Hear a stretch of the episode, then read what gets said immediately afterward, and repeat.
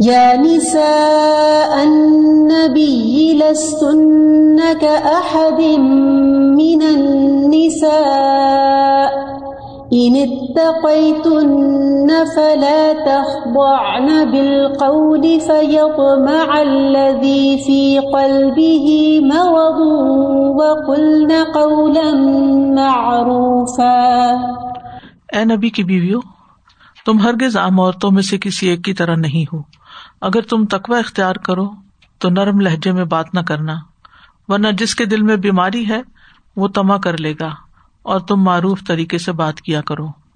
محات المومنین کی مزید فضیلت بیان کرنے کے لیے انہیں اس بات کا احساس دلایا جا رہا ہے کہ انہیں اپنی گفتگو میں بھی احتیاط کرنی ہے۔ کوئی ایسا فیل تو کیا قول بھی سرزد نہ ہو جس سے نبی صلی اللہ علیہ وسلم کی عزت پر کوئی آنچ آئے اور منافقین کو آپ کے گھرانے کے خلاف کوئی بات کرنے کا موقع مل جائے، کوئی اسکینڈل کھڑا ہو جائے۔ تو اللہ تعالیٰ نے انہیں مخاطب کر کے کیا فرمایا؟ یا نسا ان نبی اے نبی کی بیویوں، تم دنیا کی عام عورتوں سے مختلف ہو۔ تم معزز خواتین ہو۔ خاتم النبیین صلی اللہ علیہ وسلم کی بیویاں ہو اپنی قدر و منزلت کو پہچاننا۔ جیسے ہمارے یہاں عام طور پہ کہا جاتا نا یاد رکھنا تم کس خاندان سے ہو، کس کی بیٹی ہو۔ تو یہ چیزیں ایک رکاوٹ یا آرٹ بن جاتی ہیں۔ بعض اوقات کوئی ایسا قدم اٹھانے سے جو ناپسندیدہ ہو۔ تو یا نسا ان نبی دوبارہ براہ راست خطاب ہے، ازواج متحرات سے ڈائریکٹلی لس تن نہ من النساء۔ تم عورتوں میں سے کسی ایک کی طرح نہیں ہو۔ یعنی تمہاری فضیلت عام عورتوں کی طرح نہیں، ان سے زیادہ ہے۔ عزت بھی، ثواب بھی۔ اور عہد جو ہوتا ہے، یہ منس مذکر دونوں کے لیے استعمال ہوتا ہے۔ عہدہ بھی آتا ہے۔ تو ازواج متحرات باقی عورتوں سے مقام میں فرق ہے اس لیے ہمیں بھی انہیں زیادہ عزت دینی چاہیے۔ کیونکہ ان کا مقام عام صحابیات کے مقابلے میں، عام مسلمان خواتین کے مقابلے میں بڑا ہے۔ اور یہ بھی یاد رکھیے کہ جس کو اللہ تعالی عزت دیتا ہے اسے ایکسپٹ کر لینے میں کوئی حرج نہیں۔ مثلاً ماں باپ کو عزت دی ہے تو اب اس پہ انسان آرگیومنٹ کرنا شروع کر دے کہ آخر کیوں ہم ان کو عزت دیں؟ نہیں، اللہ نے ان کو مقام دیا ہے۔ اللہ کی خاطر ان کی عزت کرنی ہے۔ اللہ کی خاطر ان کے آگے بدتمیزی بد اخلاقی نہیں کرنی۔ کیونکہ بہت سے بچے یعنی ایک کے بعد ایک کیس میرے پاس بازو کر اتفاق سے کل ہی دو کیسز ایسے آئے میرے پاس۔ کہ جس میں یہ تھا کہ والدین ان کے ساتھ زیادتی کرتے ہیں، تو اب کہاں سے ہم ادب احترام کا پاس رکھیں؟ تو بات یہ ہے کہ اس لیے تھوڑی ادب کسی کا کرتے ہیں کہ وہ ہمارا ادب کرتا ہے یا ہمارا بہت خیال رکھتا ہے، یہ ہم سے بڑا پولائٹ ہے۔ ہمیں جس کا ادب کرنے کا یا جس کو عزت دینے کا کہا گیا ہے، ہمیں اس کو اللہ کا حکم سمجھ کے دینا ہے۔ چاہے وہ ہمارے ماں باپ ہوں یا ہمارے بزرگ ہوں، ہمارے استاد ہوں، عمر میں بڑے لوگ ہوں حکمران ہوں ہمارا دین ہمیں یہ سکھاتا ہے اور اس کا اجر ہمیں اللہ سے لینا ہے۔ چاہے وہ ہمارے حقوق ادا نہ بھی کرتے ہوں۔ ہماری اپنی کچھ ذمہ داری ان کی اپنی کچھ ذمہ داری ہمیں اپنی ذمہ داریاں نبھانی ہے اور یہ مشروط نہیں ان کی ذمہ داریوں کے ساتھ کہ وہ نبھائیں گے تو تمہیں نبھانی ہے۔ اور اگر وہ نہ نبھائے تو تم بھی نہ نبھاؤ۔ نہیں، ہمیں وہ کرنا ہے جو ہماری ذمہ داری بنتی ہے۔ جب یہ کہا گیا، ولا تقل ہوما اف اف بھی نہیں کہنا۔ ولا تنہر ہوما ڈانٹ کے بات نہیں کرنی۔ اونچی آواز سے بات نہیں کرنی۔ وقف اسلحما جناح ذل ان کے آگے جھک کے رہنا ہے۔ کتنے بچے جو آج اس بات پر عمل کر رہے ہیں؟ اور یہ چیز کتنی تکلیف دہ ہے والدین کے لیے۔ اور پھر آپ دیکھیے کہ اگر یاد رہے کہ یہ اللہ کا حکم ہے، تو پھر اللہ کے حکم کے آگے تو ساری جھکانا ہوتا ہے بندے کو۔ تو ازواج متحرات کو بھی مقام کس نے دیا؟ اللہ نے دیا ہے۔ استادوں کے ساتھ بھی یہ کرتے ہیں۔ ان کا احسان بھول جاتے ہیں اور اگر ان کی طرف سے اصلاح کے سلسلے میں کوئی سختی ہو گئی۔ کچھ لوگوں کا رویہ ایسا ہوتا ہے، وہ استاد بن جاتے ہیں تو خشک مزاج ہوتے ہیں۔ کچھ لوگ پیار سے آپ کی اصلاح کرتے ہیں، کچھ ڈانٹ کے بھی اصلاح کرتے ہیں۔ اب اگر کسی استاد نے ڈانٹ کے اصلاح کر دی، ساری زندگی کے لیے اس کو پکڑ لیا کہ اس نے مجھے ڈانٹا تھا، اس نے میرے ساتھ زیادتی کی تھی۔ بھائی، سوچو تم کس کے بارے میں باتیں کر رہے ہو؟ اور ان باتوں سے تمہارا مقام کسی کے دل میں کیا ہوگا؟ جو انسان نہ اپنے ماں باپ کی عزت کرے، نہ اپنے استاد کی عزت کرے، نہ اپنے شوہر کی عزت کرے، اب آپ سوچے کہ مسئلہ اس میں ہے یا ساروں میں ہے؟ ساروں میں ہو سکتا ہے۔ ماں باپ بھی انسان ہے خطا ہو سکتی ہے۔ استاد بھی انسان ہے خطا ہو سکتی شوہر بھی انسان ہے لیکن آپ ہی کو سب بڑوں سے مسئلہ کیوں ہے؟ ہو سکتا مسئلہ آپ کے اندر ہو اور آپ اپنے مسئلے کو ڈائگنوز نہیں کر رہے۔ کہ آپ کی وہ کون سی عادت ہے؟ وہ کون سا رویہ ہے؟ وہ کون سا بولنے کا انداز ہے جو دوسروں کو غصہ دلاتا ہے، جو دوسروں کے اس غزب کو ٹریگر کر دیتا ہے اور پھر وہ آپ پر پڑتا ہے؟ اور پھر آپ اپنی غلطی تو معاف کر لیتے ہیں اور آپ دوسروں کو ہر وقت بلیم کرتے رہتے ہیں۔ ہر دوسری کنورسن میں آپ دل ہی دل میں بھی سوچتے رہتے ہیں اور دوسروں کو بھی ان کے بارے میں بتاتے رہتے ہیں کہ وہ بھی برا، وہ بھی برا، وہ بھی برا۔ آپ ہی سب سے اچھے ہوئے پھر۔ پھر آپ کو کون اچھا سمجھے گا؟ یعنی جو ہر بڑے کی برائی کرے، اس کو کوئی اچھا نہیں سمجھتا۔ اس کی اپنی عزت بھی اسٹیک پر ہوتی ہے۔ تو یہاں پر ازواج متحرات کا مقام باقی خواتین سے بلند ہے۔ ہم سب کو یاد رکھنا چاہیے، اپنے بچوں کو بھی سکھانا چاہیے۔ لہذا ان کو ان کا احترام دینا چاہیے۔ اور ان کو یہ شرف نبی کی بیویاں ہونے کی وجہ سے ملا ہے۔ اور اس میں آپ دیکھیں کہ بعض اہل علم کہتے ہیں کہ ازواج متحرات دوسری عورتوں سے افسل ہیں، البتہ حضرت آسیہ، زوجہ فرعون، مریم بنت عمران اور فاطمہ بنت رسول صلی اللہ علیہ وسلم اس سے مستثنا ہے کیونکہ ان کی فضیلت صحیح نصوص سے ثابت ہے کہ وہ باقی عورتوں سے بلند درجہ رکھتی ہیں۔ کیونکہ رسول اللہ صلی اللہ علیہ وسلم نے فرمایا، تمام عورتوں میں سے افضل مریم بنت عمران ہے، سب عورتوں سے افضل خاتون حضرت خدیجہ بنت خوالد ہے ابو قریب کہتے ہیں کہ وکیل نے آسمان اور زمین کی طرف اشارہ کر کے فرمایا یعنی ہر جگہ ان کا مقام بلند ہے۔ اور حضرت عائشہ کے بارے میں آتا ہے کہ عورتوں پر حضرت عائشہ کی فضیلت ایسی جیسے تمام خانوں پر شرید کی فضیلت ہے۔ ان تقئی تننا اگر تم نے اللہ کا تقوی اختیار کیا یعنی تقئی تن اللہ مراد ہے۔ دوسری عورتوں سے افضل ہونے کے لیے شرط کیا ہے؟ تقوا یعنی کوئی یہ نہ سمجھے کہ چونکہ میں نبی کی بیوی ہوں، اس لیے میرا مقام بلند ہے، چاہے میں اللہ کا تقوا کروں یا نہ کروں، نہیں۔ اگر اللہ کا تقوا ساتھ ہوگا، کیونکہ ان نہ اکرم کو مند اللہ اطخاکم اور ازواج متحرات آخر دم تک تقوا پر قائم رہی۔ اسی طرح باز نے کہا کہ تقوا کا تعلق بعد والی جملے سے بھی ہو سکتا ہے کہ انت تقئی تننا اگر تم ڈرتی ہو، تو پھر فلا تخدان بالقول۔ بات میں لوچ پیدا نہیں کرنا۔ تخدان خزا سے ہے خزو خوشو اور خزو آجزی کرنا۔ نماز میں آجزی کے لیے آتا نا خوشو خزو خزو کا مطلب ہوتا ہے جھکنا، نرم گفتگو مراد ہے یہاں۔ یعنی آواز کو رقیق کرنا اور بلا ضرورت بات لمبی کرنا، یہ مراد ہے یہاں۔ یعنی جب ون آن ون تم کسی مرد سے بات کر رہی ہو، تو پھر اس انداز میں بات نہیں کرنا کہ اس کے دل میں کوئی بری خواہش پیدا ہو جائے اور غیر ضروری بات بھی نہیں کرنا۔ اگرچہ حکم ازواج متحرات کے لیے ہے، لیکن ہم اہل ایمان خواتین بھی اس کی مخاطب ہے کیوں؟ کیونکہ وہ ہمارے لیے رول ماڈل اگر اللہ تعالیٰ ازواج متحرات کو حکم دے رہا ہے کہ اللہ سے ڈرو، تو پھر ہمارے لیے کیا حکم ہے؟ اور اگر اللہ ان کو حکم دے رہا ہے کہ اپنے آواز میں لوشنی پیدا کرنا اور یعنی غیر ضروری بات نہیں کرنا، تو پھر کیا عام عورتوں کے لیے جائز ہے؟ نہیں۔ فلاں تخدان بالقول۔ نزاکت سے بات نہ کرنا۔ اور ایک معنی بھی لیا گیا کہ کسی قسم کے کوئی جنسی کلام نہ کرنا۔ ایسا کلام نہ کرنا جس کو بد کردار شخص پسند کرتا ہو۔ اس انداز میں بات نہ کرنا جو مردوں کے دل میں داخل ہو جاتی ہو۔ کیونکہ عموماً مرد کے دل میں عورت کے لیے کشش رکھی گئی ہے۔ اسی لیے مرد کو یہ کہا گیا کہ وہ اپنی نگاہوں کو پست رکھے اور عورت کے لیے حجاب کا حکم دیا گیا ہے۔ تو نبی صلی اللہ علیہ وسلم کی بیویوں کو حکم دیا گیا ہے کہ مردوں سے بات کرتے ہوئے بھی محتاط رہے تاکہ دل کا بیمار شخص کسی غلط فہمی میں مبتلا نہ ہو جائے۔ دل کا بیمار، دل کی بیماریاں دو طرح کی ہوتی ہیں۔ کون کون سی؟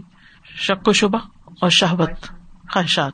یہاں دوسری بیماری کی طرف اشارہ ہے شہبت کی بیماری کی طرف۔ کہ وہ مرد جس کے دل میں شہوانی جذبات ہیں، وہ کہیں تمہاری بات سے تمہاری طرف کسی غلط نیت سے نہ بڑھے۔ اب یہاں پر یہ نہیں کہا گیا کہ وہ بات چیت ہی نہ کرو کسی سے کسی سے بات نہ کرنا، کہیں کوئی تمہارے بارے میں غلط فہمی کا شکار نہیں ضرورت بات تو کی جا سکتی ہے، لیکن ایسی بات نہ کرو کہ جس سے فیت ماں اللہ فی قلبی ہی مرد یت ماں تما رکھے گا، خواہش رکھے گا، لالچ کرے گا۔ فی قلب ہی مرض جس کے دل میں بیماری ہے یعنی فسق و فجور ہے شہوت ہے، نفاق ہے۔ دو طرح کی بیماری ہے نا، ایک شبہات اور ایک شہوات۔ یعنی اگر کسی منافق کے دل میں ان ایمان ہی نہیں ہے، تو پھر وہ بھی تمہارے بارے میں غلط سوچے گا۔ اور اگر ان کے دلوں میں کوئی برے خیالات ہیں، تو وہ تمہیں بھی نہیں چھوڑیں گے، تمہارے بارے میں بھی برا سوچ لیں گے۔ قطع کہتے ہیں کہ نبی صلی اللہ علیہ وسلم کے زمانے میں جن لوگوں کو زیادہ حدیں لگتی تھی وہ منافق تھے۔ تو یہاں بیسیکلی فاسق و فاجر لوگوں کی توقع ختم کر دی گئی کہ ایسا کوئی سین کریٹ نہ ہو، ایسی کوئی گفتگو یا ایسا کوئی رویہ نہ ہو کہ جس سے کوئی ان سے غلط توقع رکھ بیٹھے۔ یہاں یہ بات بھی سمجھ میں آ رہی ہے کہ جو بیمار دل ہوتا ہے، وہ حرام کی طرف، غلط کام کی طرف جلدی مائل ہوتا ہے۔ یعنی ایک عام صحت مند دل کے مومن مرد اور عورتوں کا کلام اور طرح ہوگا، لیکن جن کے دل بیمار ہیں، وہ اس انٹریکشن سے غلط مطلب لیں گے۔ کیونکہ ایک صحت مند انسان بہت سی چیزوں پہ صبر کر جاتا ہے، لیکن ایک بیمار انسان جو ہوتا ہے، آپ دیکھیں کہ عموماً اس کی اسپرٹس لو ہوتی ہیں اور وہ صبر نہیں کر پاتا یا اپنا غصہ، اپنی بیزاری کنٹرول نہیں کر پاتا۔ تو اسی طرح وہ اپنی خواہشات بھی کنٹرول نہیں کر پاتا۔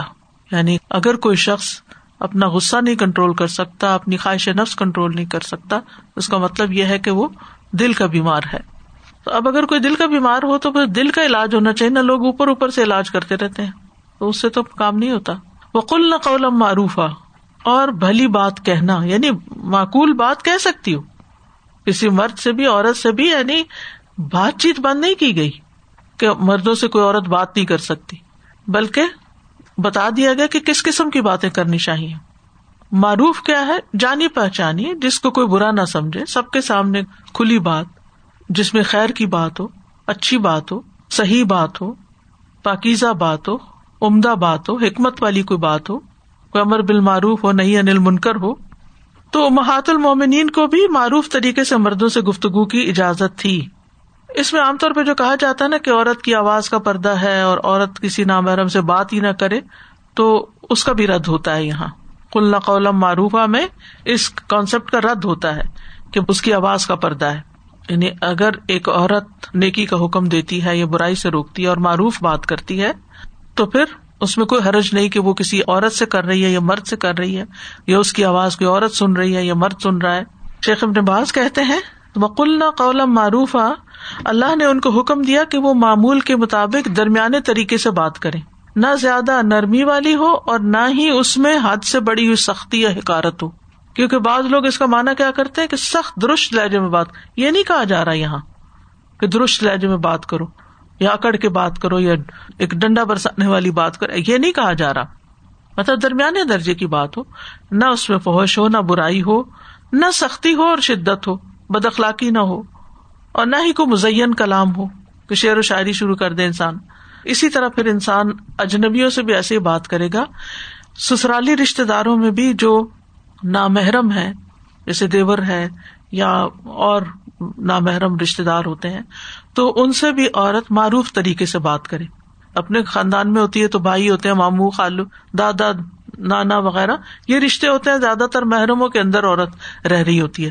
جب شادی ہوتی ہے تو سسر اور شوہر کے سوا کوئی بھی محرم نہیں ہوتا۔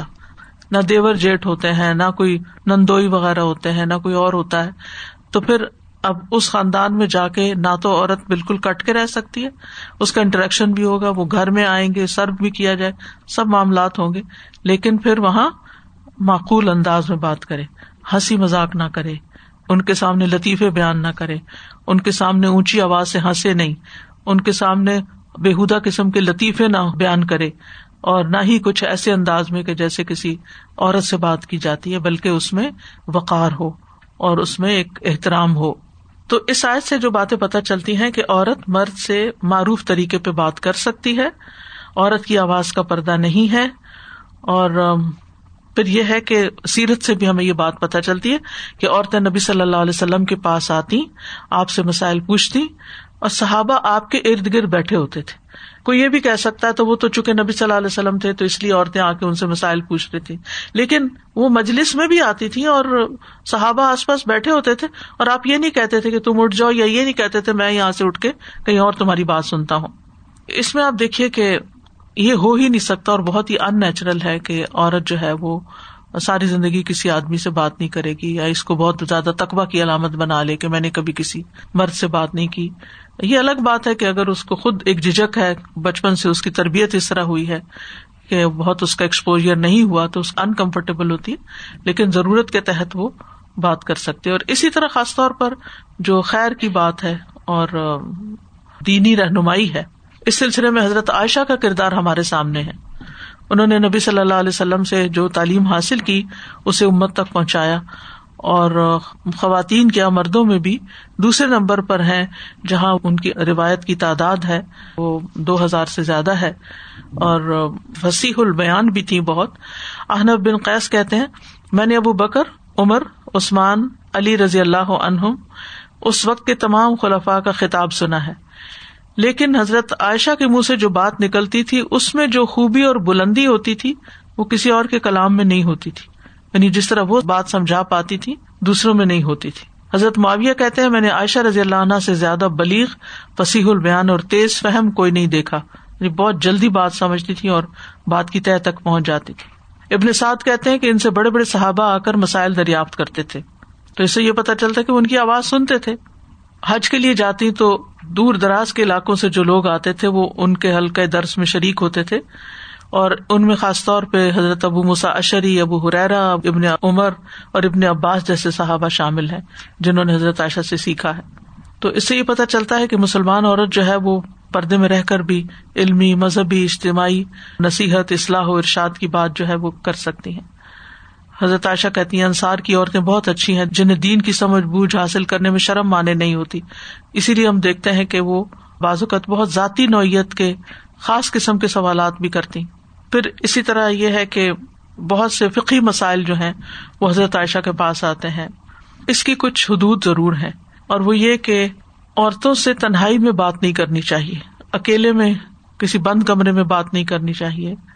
بغیر کسی ضرورت کے ٹیکسٹنگ بھی نہیں کرنی چاہیے۔ پھر اسی طرح جو بھی بات کرے وہ معروف ہو اور اس شاید سے یہ بھی پتا چلتا ہے کہ عورت کے فتنے میں مبتلا ہونے والا جو ہے، وہ بیمار دل کا حامل ہوتا ہے۔ صحت مند دل جو ہے وہ فتنوں سے دور ہوتا ہے۔ اور یہ بھی کہ جس کا دل سلامت ہو وہ بھی اپنے آپ سے دھوکا نہ کھائے۔ نبی صلی اللہ علیہ وسلم نے عورتوں سے بیت بھی لی تھی۔ پہلے جوائنٹ سسٹم میں لوگ رہتے تھے نا تو ایک دوسرے کا لحاظ ہوتا تھا۔ ایک دوسرے کے ساتھ بات چیت کرتے وقت بھی ادب، احترام، بڑوں سے، چھوٹوں سے، ہر ایک کا۔ اب آہستہ آہستہ جب بہت اکیلے بھی لوگ رہنے لگ گئے ہیں تو اس میں بھی یہ کہ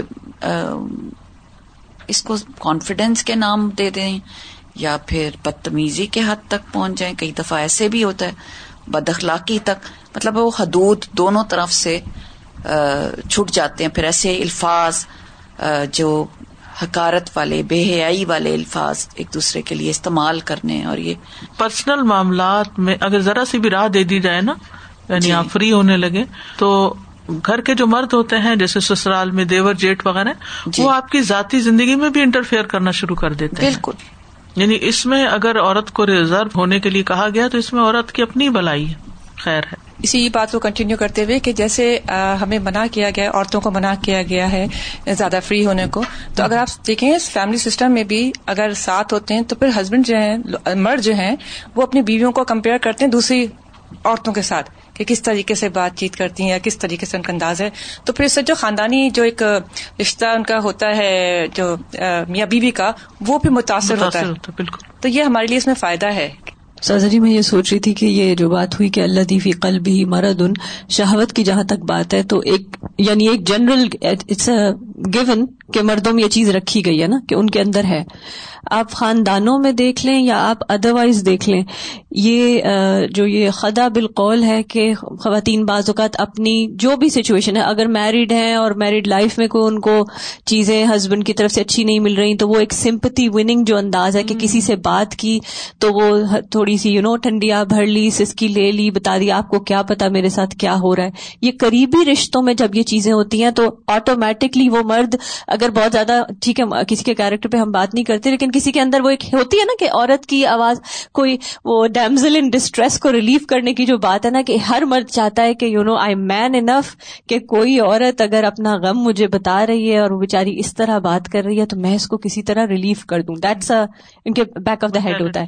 تو یہ چیز میں دیکھ رہی ہوں کہ سبحان اللہ اللہ تعالیٰ تو انسان کی یعنی سائیکی سے واقف ہے اللہ تعالیٰ نے ہمیں کریٹ کیا ہے۔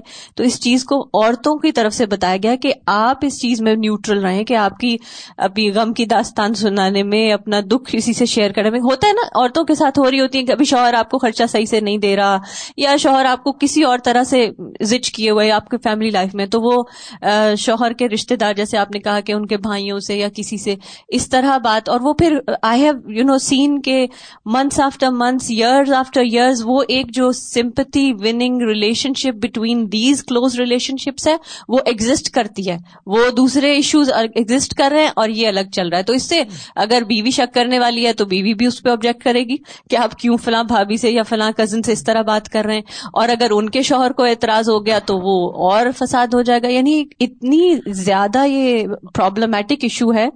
بالکل۔ اور پھر آپ دیکھیے کہ خاندانوں کے علاوہ جو باہر کے لوگ ہیں، جیسے ڈاکٹرز ہیں ریلیجس اسکالرز ہیں، عام طور پر خواتین کا ان سے انٹریکشن ہوتا ہے۔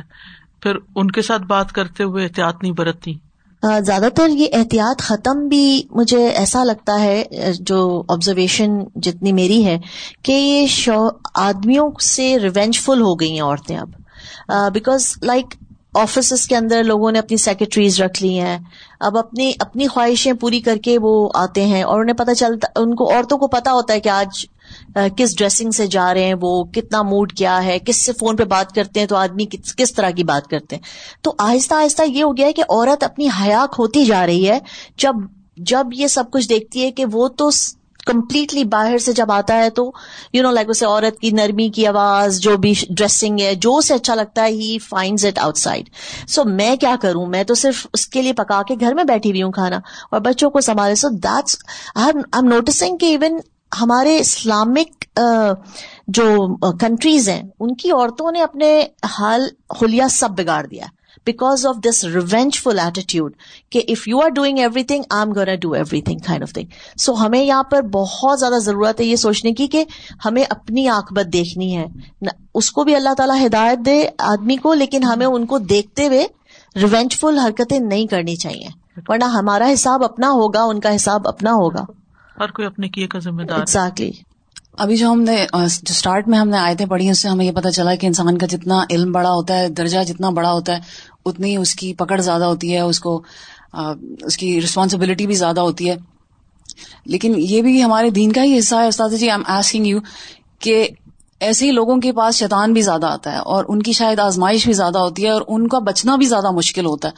تو پھر کیا کرنا چاہیے؟ بیکاز وی سی کہ واقعی ہم جنہیں اپنا رول ماڈل بناتے ہیں ہم جنہیں سمجھتے ہیں کہ یہ لوگ بہت اونچے ہیں وہی ہمیں اتنا زیادہ یعنی ڈس اپوائنٹ کر تو یا سم ٹائمز ہم خود بھی مجھے ایسا لگتا ہے جب ہم دین کے راستے پہ چلنے لگتے ہیں تو لگتا ہے کہ شیطان بہت زیادہ آ گیا اور بچنا بہت مشکل ہوتا ہے۔ اس وقت کیا کرنا چاہیے؟ پناہ تو اللہ کے پاس ہے۔ رجوع تو اللہ کی طرف کرنا چاہیے۔ اس کی طرف اور زیادہ دعا میں کثرت عبادت میں کثرت ندامت استغفار۔ جیسے حضرت آدم نے کیا تھا حضرت حبا نے کیا تھا۔ وآخر دعوانا ان الحمد للہ رب العالمین. سبحانک اللہم و بحمدک، اشہد ان لا الہ الا انت، استغفرک و اتوب الیک. السلام علیکم و رحمۃ اللہ وبرکاتہ.